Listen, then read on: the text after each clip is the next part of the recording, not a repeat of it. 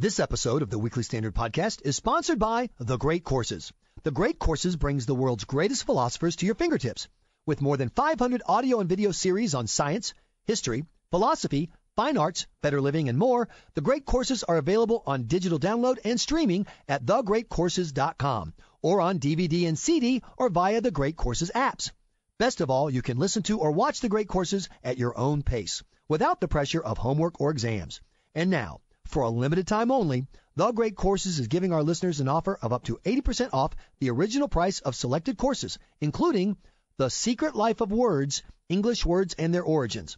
For this limited time, 80% off offer, go to thegreatcourses.com slash WS to find out more. That's thegreatcourses.com slash WS.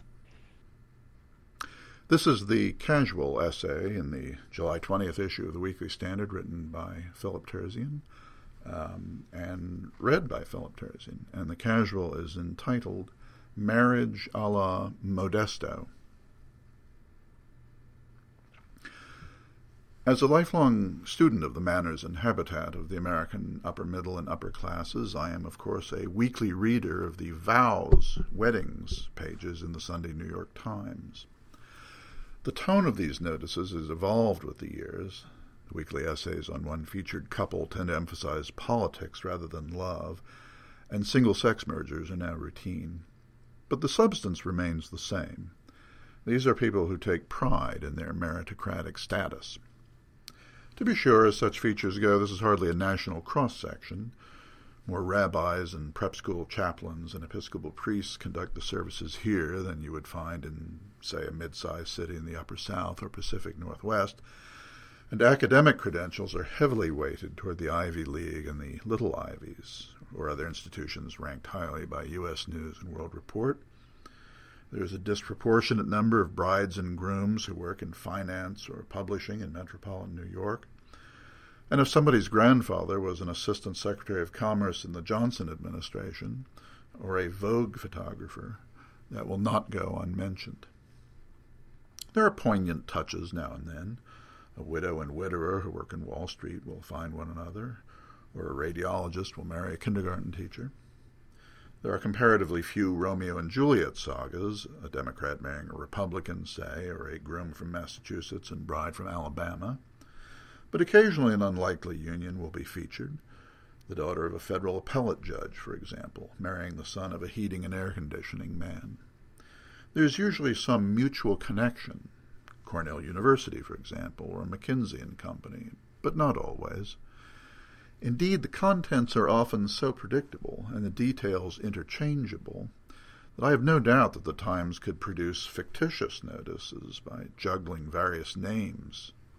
Phillips Exeter, Scarsdale, Price Waterhouse Coopers, Massachusetts General Hospital, Tuscany, from lists of familiar places, with one exception.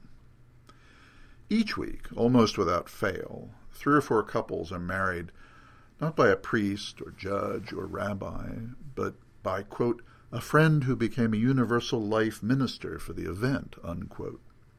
This discordant note is a mystery to me, and for two reasons. First, I am myself a minister of the Universal Life Church, and in the nearly half century since my ordination, no one has ever asked me to perform a wedding ceremony. And second, it strikes me that the sort of people who announce their nuptials in the pages of the New York Times seem the least likely on earth to have anything whatsoever to do with the Universal Life Church. The Universal Life Church, Incorporated, was founded in Modesto, California in the late 1950s by a Pentecostal preacher from North Carolina named Kirby J. Hensley, who lived from 1911 until 1999. Hensley, who aspired to found a dom- denomination that respected, quote, all beliefs, unquote, realized at some point that there was a lucrative market for ordination, for a modest fee, no questions asked, among people who didn't want to be bothered with attending a ceremony or would welcome a clerical de- deferment from the draft or just like to acquire certificates. As a Wiseacre undergraduate in the summer of 1969, I fell into that last category. And so, after watching a bemused television report on the Reverend Mr. Hensley and his ministry, I mailed a dollar to Modesto and waited. But not for long. Very nearly in the return mail, I received a blank Universal Life Church certificate of ordination featuring Hensley's printed signature and the latest issue of his tabloid Universal Life News. The certificate was promptly filled out, dated, and framed, and the Universal Life News eagerly devoured. The news, I regret to say, has long since disappeared, but I still have my certificate of ordination, now unframed. At the time, I regarded the entire enterprise as a joke. It was always rewarding to watch the puzzled expressions of visitors examining the certificate of ordination in my dorm room. And you don't have to do much research on Kirby J. Hensley before stumbling on his laughing self description as a con man.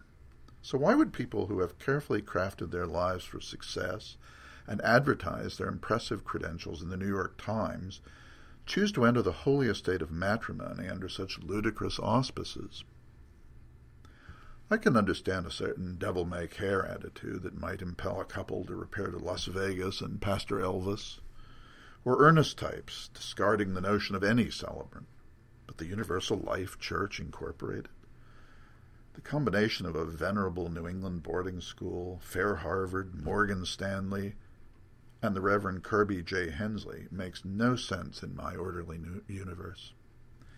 Perhaps Kirby Hensley's joke is on me.